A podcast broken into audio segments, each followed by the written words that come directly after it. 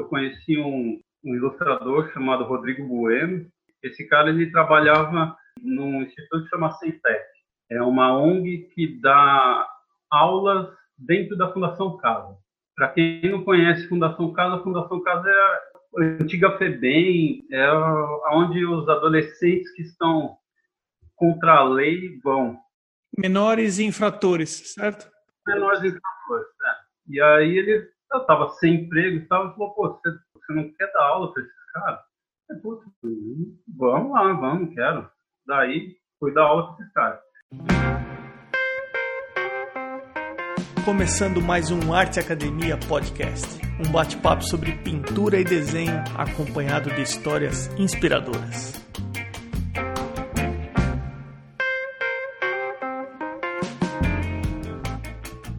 Está tudo bem por aí?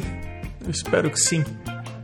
Vou começar esse episódio agradecendo os atuais apoiadores do podcast, que são a Irmigard, arroba Irmigard, underline desenha no Instagram, a Ivana Pellegrini, arroba Pellegrini Ivana, Ana Frevi, arroba Ana Frevi, que foi entrevistada do episódio 17, o Fabiano Araújo, arroba Fabiano Araújo Artist, a Mônica Mendes, arroba Mônica Mendes Artista, Mendes com S. Ela será entrevistada do próximo episódio, o número 48. O Thiago Costa, arroba Barbizon Atelier, Barbizon com Z e N de navio no final e Atelier com R no final. A Daniela Bonachella, arroba o Artista Criativo, que foi entrevistada do episódio 26. E você também pode ser um apoiador anônimo do podcast, se preferir. Muito obrigado para quem apoia formalmente o podcast. Eu venho comentando sobre algumas formas simples de apoiar o podcast, e uma delas é deixar um review para quem ouve pelo iTunes. Então, aqui vai o review que o Fábio deixou no iTunes no dia 12 de maio. Abre aspas. Conversas francas, sem vaidades e que mostram a trajetória de desenhistas e artistas plásticos de várias partes do mundo. Tudo de um jeito descontraído e inspirador. Trata-se de um meio super relaxante de viajar e viver no mundo de artistas. Uma excelente forma de encontrar estímulo para entrar no caminho das artes. Não encontrei nada igual entre os podcasts. Fecha aspas. Obrigado, Fábio, por ter deixado esse review no iTunes. Falando então sobre conversar com artistas em diferentes partes do mundo, vamos então para a nossa entrevista de hoje. Alexandre, seja bem-vindo ao podcast. Ah, muito obrigado pelo convite. Onde você está nesse momento? Eu estou morando agora em Langley, é uma cidade perto de Vancouver. Eu costumo dizer, para quem não conhece, assim, que ninguém conhece, que é como se fosse, sei lá, um, um Osasco de Vancouver, uma, sei lá. Faz tempo que você está no Canadá? Eu estou aqui faz dois anos e meio. Muito frio aí?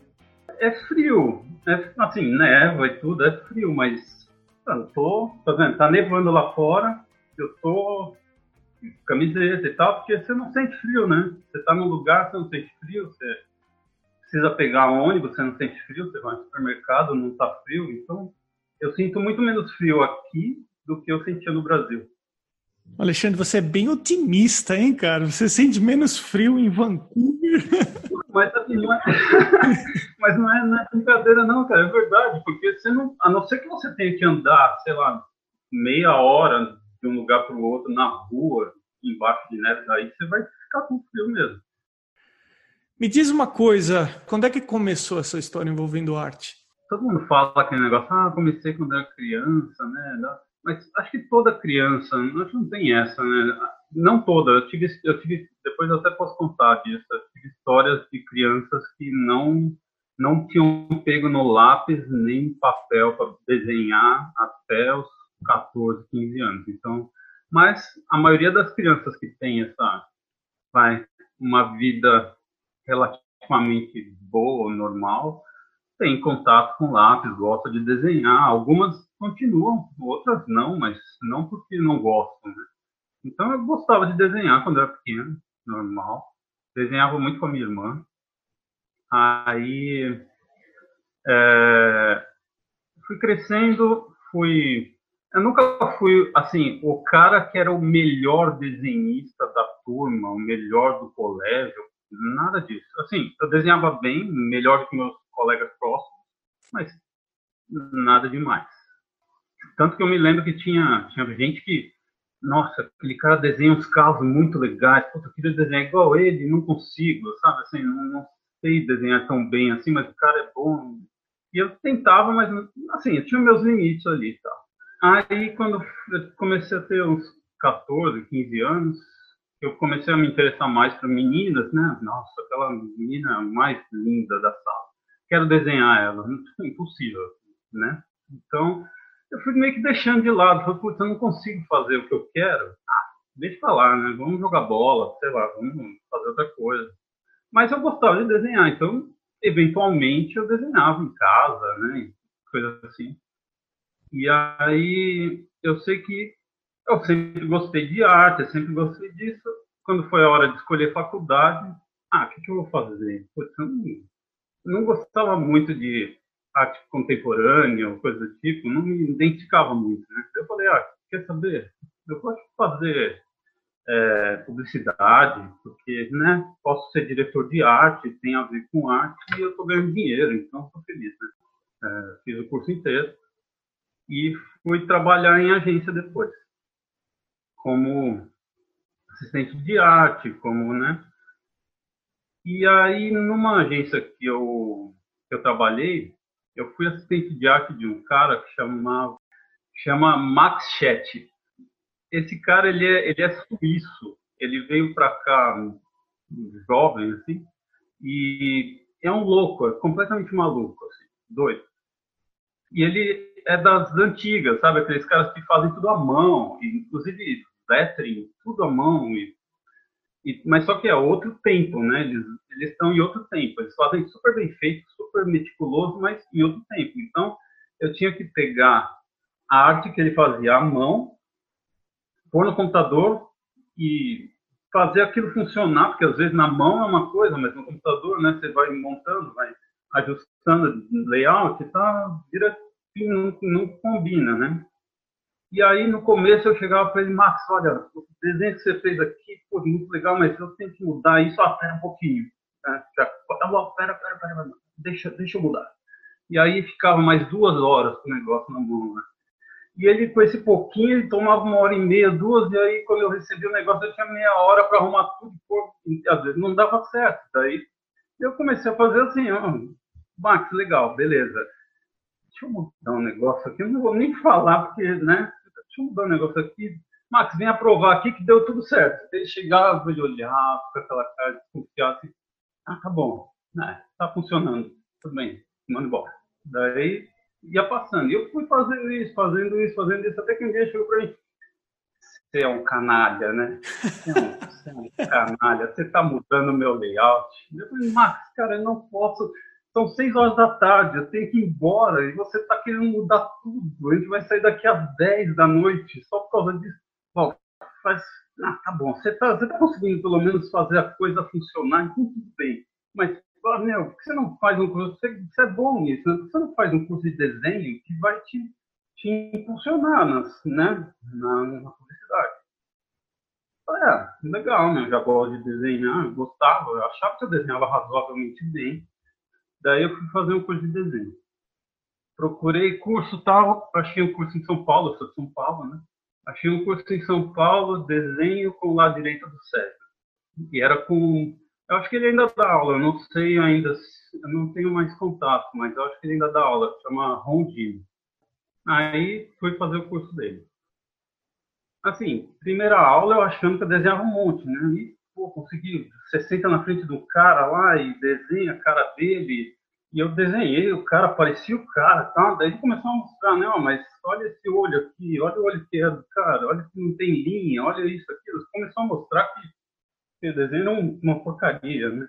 Eu falei, ah, tá bom, então vamos, vamos continuar o curso. E aí ele foi mostrando, e, e assim, é é um curso que hoje em dia, eu falo assim, é um curso muito legal para quem não tem nada e vai começar, é legal. Tanto que ele é um curso, ele, ah, tinha, não sei se tem mais, mas tinha módulos e tal, e aí você fazia o primeiro módulo, que era mais desenho. Daí você fazia o segundo módulo, você começava a usar cores e tinha pastéis coloridos, coisa assim. Pastel, giz pastel, então é, é, legal, assim, é bom para quem não tem nenhuma ideia, para quem começa a entender o que é o lado direito e esquerdo do cérebro, que muito pouca gente entende, muito pouca, muita, muita gente sabe que existe, mas não sabe direito o que é. É muito legal. Mas aí chegou numa hora em que eu vi que eu, eu ele deu um desenho que era assim, você tinha que pegar uma foto, a minha era da Carmen Miranda. Eu peguei aquela foto da Carmen Miranda e daí ele ensinou quadricular, né? Fazer o grid. Eu fiz o grid. E aí eu fiz aquela foto. Eu passei, não lembro quanto, mas tipo, duas semanas desenhando aquela Carmen Miranda. Acabou, eu fiquei maravilhado. Nossa, tá igual a foto. Daí, putz, que legal. Eu tava começando a namorar com a minha ex-mulher né, nessa época. Eu cheguei e falei, vou desenhar ela, né? Peguei a foto dela, fiz o grid, ah, fiquei lá duas semanas. Nossa, tá igual a foto, coisa chata. Né? Eu não aguentava mais. Assim, é, é, um negócio que, juro por Deus, né? é um negócio que eu juro por Deus que não.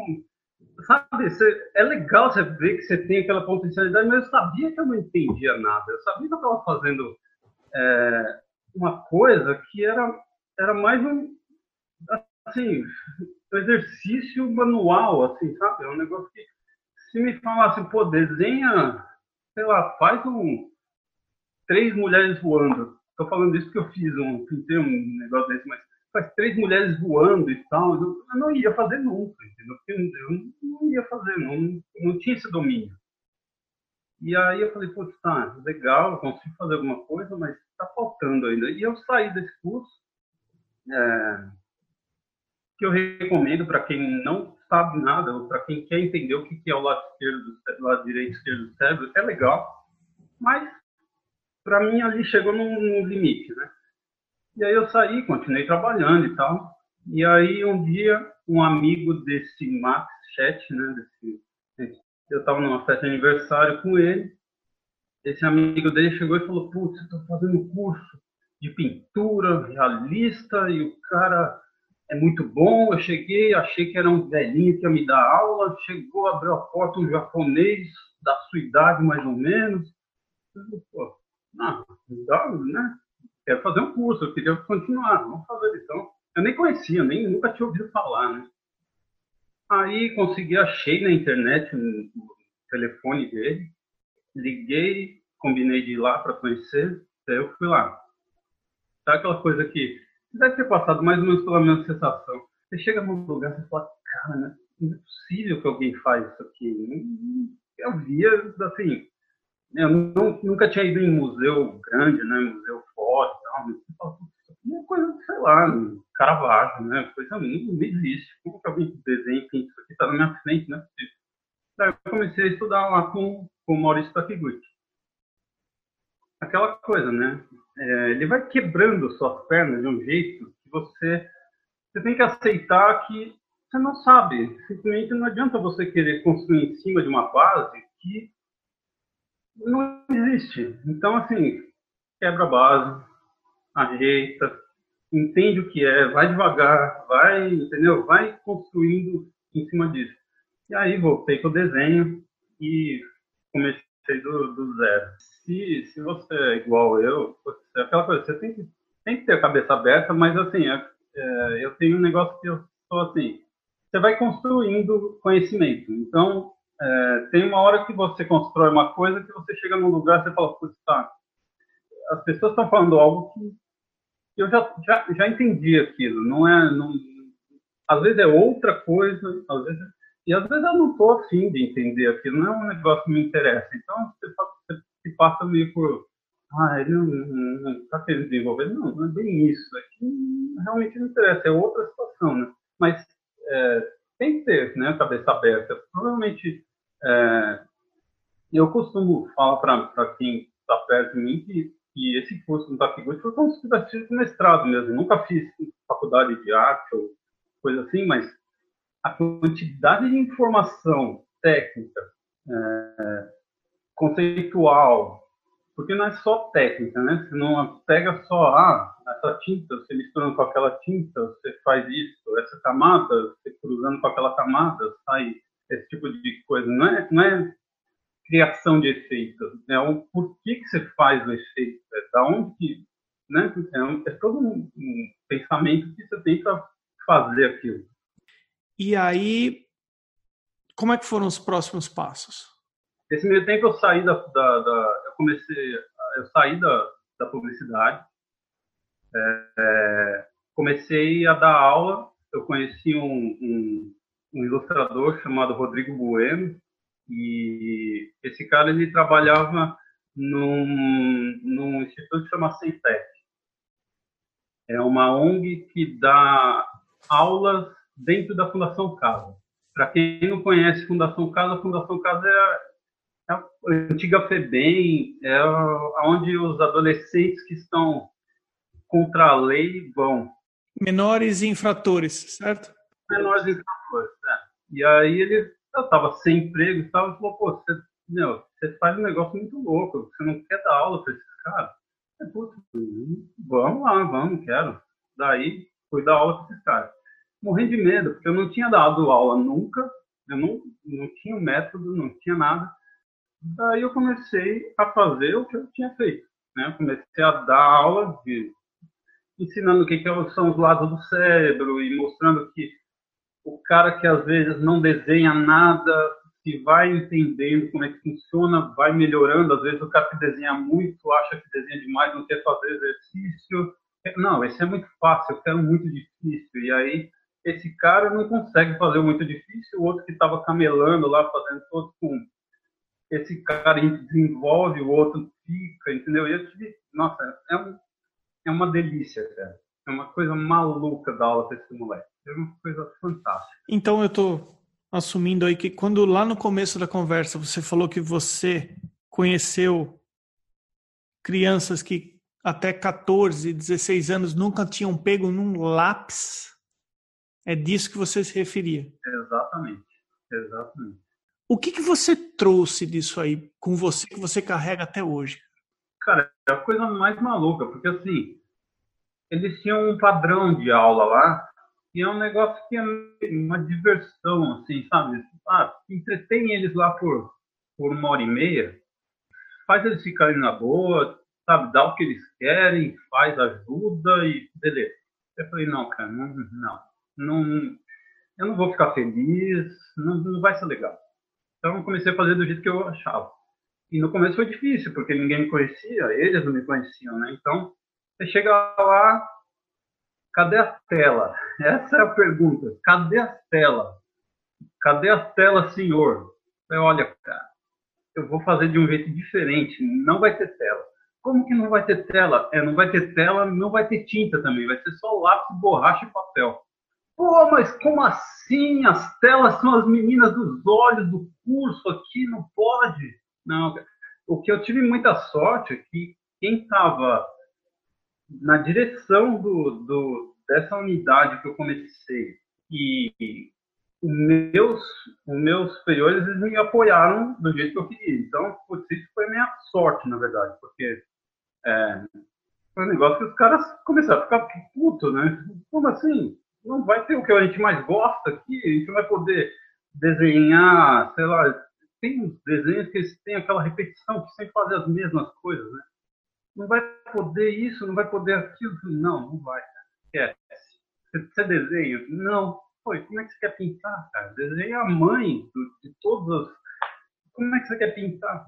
Daí, nisso foi, foi, foi, até que um cara começou a desenhar. Falou, quer saber? Vou fazer e os outros todos naquele debate e tal, não sei o. Depois de um, umas duas aulas, aquele cara começou a desenhar melhor. E ele veio para mim, imagina um cara de 18 anos, vem para você igual uma criança, cara, feliz que fez o negócio. Puta, sabe, dá até um arrepio, assim. Aí começou a mudar, porque daí você tinha um exemplo. E aí os outros caras, o cara tá aprendendo, olha lá. Ele tá conseguindo, pô, acho que eu vou... Se aquele cara fez, ah, eu faço também. Aí o outro vai lá e faz. Daí o outro vai lá e faz. E aí o outro faz, o outro faz. Daí chega um cara que já sabe alguma coisa, ele tem a cabeça aberta e faz também, só que daí ele faz tudo. Tá? E esse cara fora de verdade, né?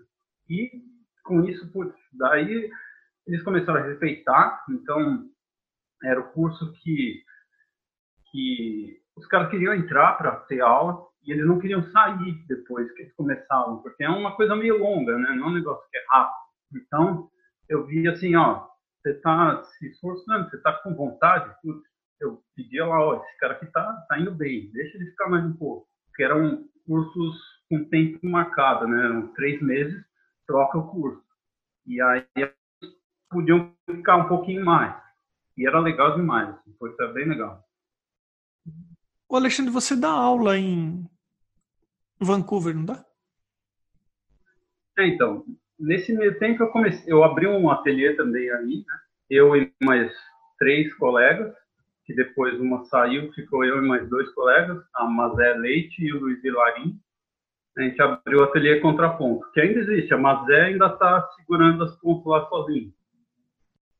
Praticamente a aula que eu dava no ateliê era o que eu aprendi, que eu dava um pedacinho para esses meninos na Fundação Casa e ali eu consegui dar aula de verdade.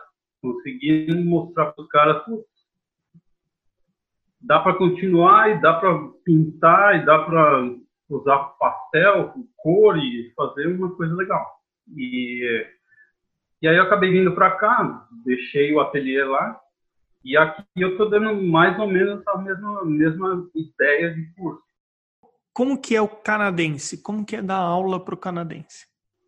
Eu só consigo comparar com o brasileiro. E assim, eu não sei se eu tive um pouco de sorte, porque os meus alunos brasileiros, eles, sem querer fazer média, tipo, a maioria deles eram bem concentrados, eram bem focados no que queriam, sabe? Conseguiu aceitar as quebradas de perna que eu aprendi um pouco com o Maurício, eles conseguiram aceitar um pouco melhor. Aqui, os caras são muito focados, as pessoas são bem focadas, mas tem bastante coisa parecida, sabe? Tem, tem muita gente que, que faz arte meio que porque, só porque gosta e aí resolve fazer um curso, mas já tem aquele, aquele conhecimento meio empírico e vai tentando e você fala, não, mas você tem que abrir mão um pouco do que você já sabe, porque senão você não vai conseguir é, construir uma base boa em cima disso, né? Então, é, é, um pouco parecido, mas no geral eles são mais concentrados, assim, eu acho. Eles têm um pouco mais de de foco. Isso, assim, tem, tem o seu lado bom. Eu estava, inclusive, conversando isso hoje com uma, uma, uma moça que eu conheci, que tem um lado bom, que realmente começou, tem que começar, tem que focar ali, não vai acontecer coisas extras, você vai estar ali. Mas tem um lado ruim, por exemplo, é, a hora do café que, que a gente tinha no, no ateliê Contraponto, era uma coisa fantástica, porque você, ah, vamos dar um tempinho, tomar um café? Precisa, né? Você tá, tá ali concentrado uma hora, uma hora e pouco, cansa, né? Aí você precisa sair um pouco, dar uma conversada e tal. Mas aí não tem esse jogo de cintura também, sabe? Tem uma coisa que fica um pouco meio travada nessa, nesse meio de campo. Assim. Então, acaba que você não consegue. É, a, a hora do café na cozinha era a coisa mais fantástica, porque você acaba tendo é, conversa sobre arte, sobre exposições, sobre política, sobre filosofia, sobre o que for que tiver ali acontecendo, é nessa hora que você está menos focado na. Ó, você tem que misturar mais azul nesse daqui, tá, tá ficando suja, para ficar uma coisa um pouco mais aberta. E que acaba fazendo parte da pintura, acaba fazendo parte do, do fazer arte também, né? E aí, aqui eu sinto um pouco de falta disso. Eu tento inserir isso no meio da, da aula, porque não tem essa pausa para o café, entendeu? não tem essa, essa interação entre as pessoas. Se bem que eu tenho um pouco de sorte também, que os meus alunos aqui também não são aqueles caras super bitolados. Não, não é assim, é um pouco menos menos bitola do que eu imaginava que seria. Você sabe que você contando aí, eu lembrei de uma situação aqui em sala de aula que eu, por dentro, eu dei risada como brasileiro, né?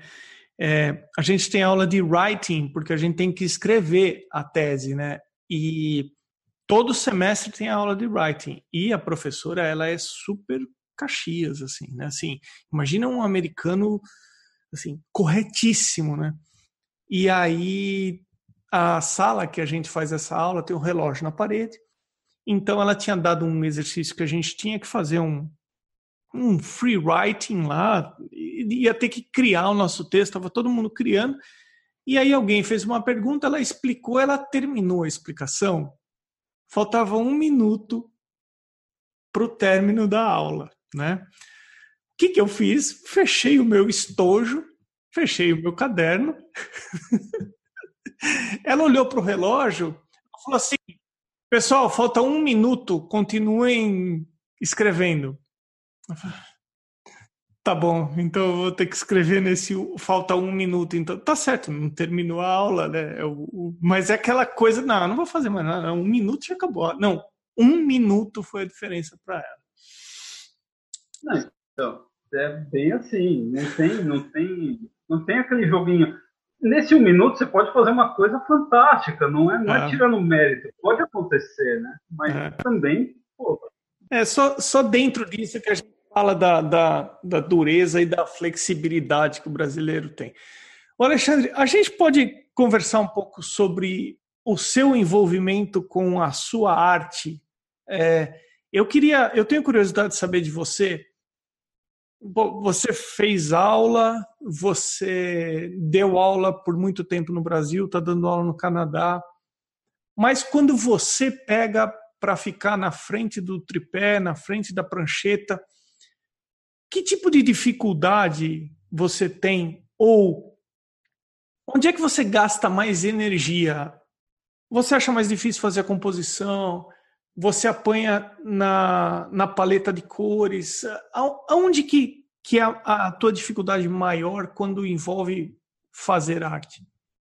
É, essas coisas mais pré-fazer, para mim, são as mais complicadas. Assim. Eu não sei se é porque eu não tenho muita paciência, é, que eu tenho que trabalhar isso comigo, que é, por exemplo, melhorar um, um, a disposição na tela das coisas, sabe? Ou é, fazer um, um estudo mais detalhado de cores, em vez de fazer o que, o que eu tenho de primeira ideia, fazer uns três diferentes estudos pequenos, rápidos, só para ter uma uma vivência, porque uma coisa que eu percebi muito, é, por exemplo, tem, não vai dar para ver né, no, no, podcast, mas tem um cavalo aqui atrás com um estudo de cor que eu fiz.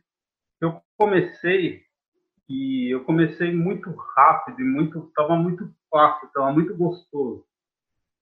E aí, no fazer, eu fui vendo que colocando outros elementos, aquilo que estava bom no começo começou a ficar uma porcaria. E eu não tinha mexido naquilo, eu tinha mexido no resto. Então, ou seja, o processo me foi, me foi colocando que, cara, você quer isso ou você quer aquilo?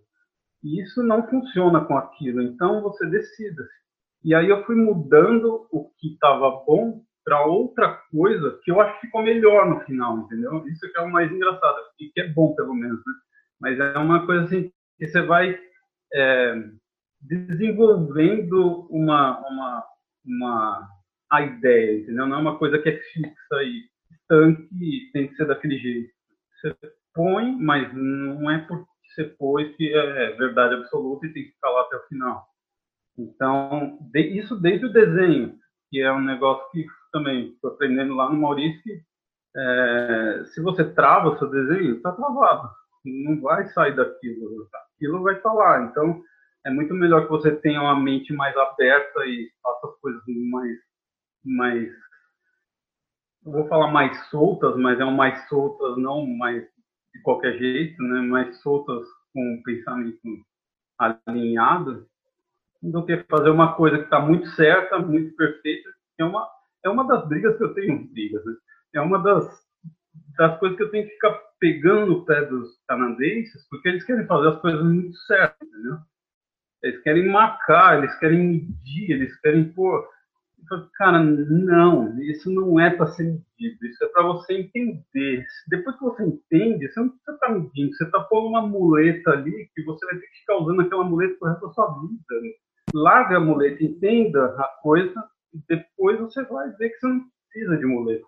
E quando finalmente o cara consegue se soltar ali, é na hora que, que a coisa vai, entendeu? E daí ele percebe, só que daí vai ter outra coisa na frente que vai pôr outra muletinha ali. Isso acontece comigo, acontece com todo mundo. Então eu acho que na minha, o que me trava é, vai, composição, fazer uma composição que tenha todos os elementos que vão fazer aquilo funcionar bem. Isso para mim é uma coisa que, que, eu tenho que pensar antes, sabe? Na hora de fazer, até que as coisas vão se encaixando de uma não da maneira mais linear e exata e perfeita, mas vão se encaixando.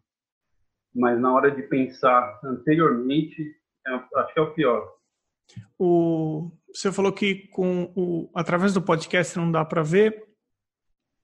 Realmente não dá, mas se a pessoa der um pulinho no seu Instagram, eu estou com o seu Instagram aberto aqui no meu computador. Eu estou vendo aqui a imagem do cavalo que você se refere, eu estou vendo algumas outras imagens também.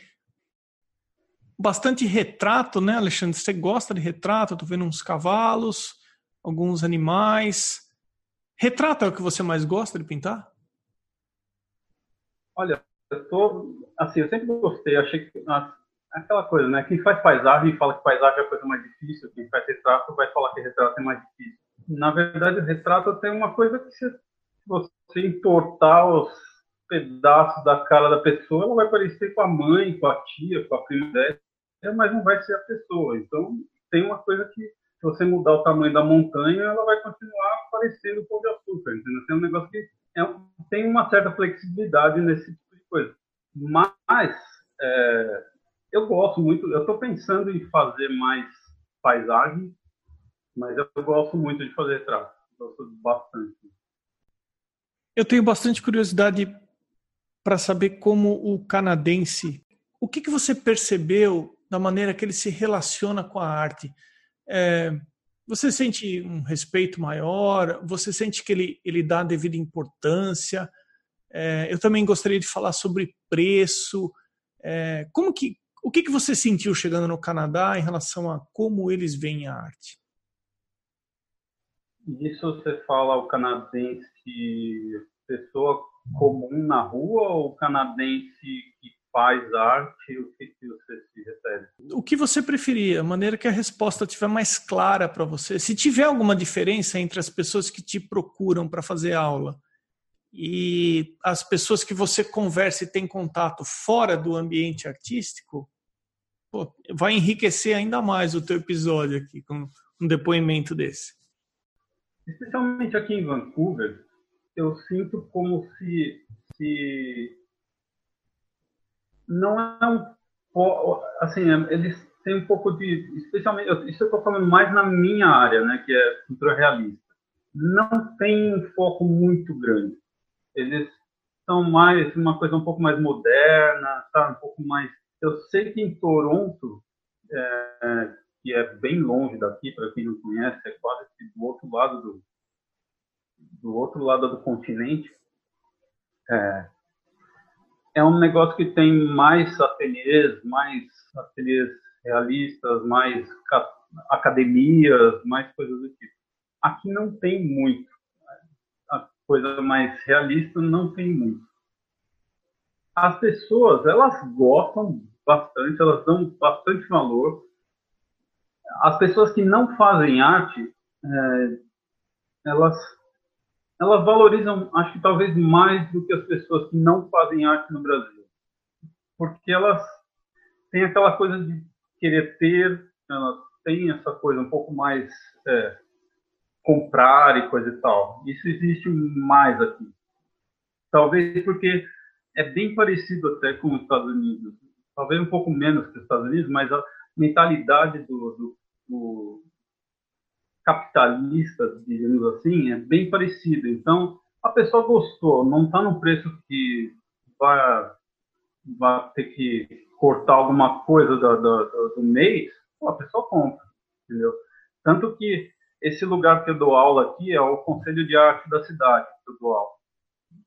É, eles têm anualmente uma, uma, uma exposição que tudo é vendido num preço fixo e nesse preço fixo é para arrecadar dinheiro para o Conselho de Arte. Então é metade do valor para o artista, metade para o Conselho de Arte. É, esse ano que eu participei, é no fim do ano, né? Então, o ano passado, finalzinho do ano passado, quando eu participei, foi o único ano que eu não vendi tudo. Você não vendeu tudo? É, no primeiro ano eu deixei de vender um, uma pintura. É, eram três, né? Você pode entrar com três. Eu vendi duas. No outro ano eu vendi as três pus. Também um pouco por causa do, do, do, do tema que eu escolhi.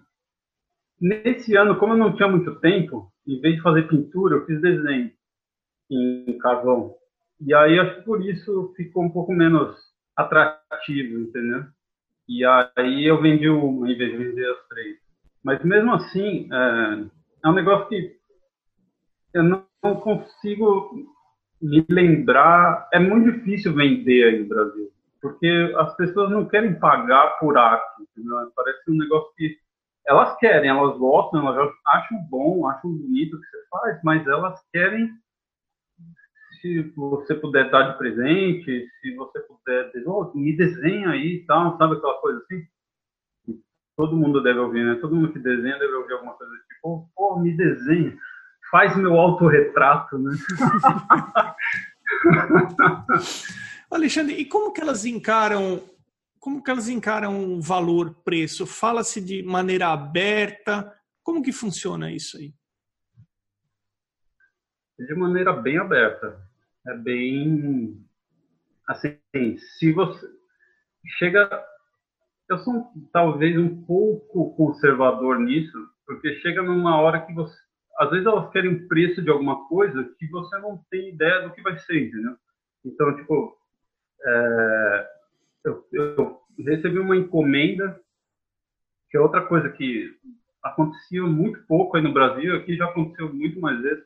Eu recebi uma encomenda é, e ela, a pessoa queria os pais dela, um casal. Daí é, eu falei, ó, pode ser nesse em óleo, pode ser em pastel colorido, pode ser em carvão, pode ser, né? Tem várias maneiras que você pode, como qual que você quer. Ah, qual que são os preços? Daí eu falei, putz, eu não sei nada, eu não sei o tamanho que você quer, eu não sei quantas pessoas, não sei só seus pais, vai ter mais alguém, vai ter paisagem no fundo, o que, que vai ser? Ela não, mas ela já queria o preço, entendeu? Não, mas quanto que é isso daí que a gente já fecha agora, sabe assim? Então, assim, acaba até tendo, tendo uma pressão do tipo, não, me fala o preço que a gente já fecha já, entendeu? Tá, se eu falar um preço que vai ser muito alto, né? Não vai valer a pena para ela, ou então vai ser muito baixo, porque não, daí põe meu cachorro, vai pôr isso, aquilo. Então, você tem que ter, você tem que ter um método muito bem pensado para não ficar uma coisa tanque, né? Uma coisa que você não consegue, não consegue sair daquilo de jeito nenhum, né? Ah, uma pessoa é tanto, duas pessoas são tanto, três pessoas no tamanho X é tanto. Daí você vai aumentando o tamanho e também você não pode deixar uma coisa muito solta que vai acabar que a pessoa não vai se sentir firmeza no que você está fazendo, no, né? Não vai ser uma coisa meio, ah, esse cara tá muito, tá muito mambembe, né? Tá muito melhor não. Como que as pessoas podem encontrar o seu trabalho? Como que as pessoas podem fazer contato com você? Uh, tem o meu site que está um bocado, um bocado é, defasado já, porque eu não, eu não precisando inclusive mexer nele, mas tá, desde que eu vim para cá ele está igual, então coisa nova não tem nada. Que é www.aleghi.com e tem o Instagram também, que é a Lei Greg, também G-R-E-G-H-I, é, arroba Legreg. Ah, tem Facebook, mas acho que no Instagram já dá para ter, ter uma ideia legal. O Alexandre Greg, muito obrigado pela sua participação no podcast. Ah, eu que agradeço. Muito obrigado. Esse foi o episódio 47 com o Alexandre Greg. Eu sou Emerson Ferrandini. Obrigado pela companhia e até o próximo episódio do Arte Academia Podcast.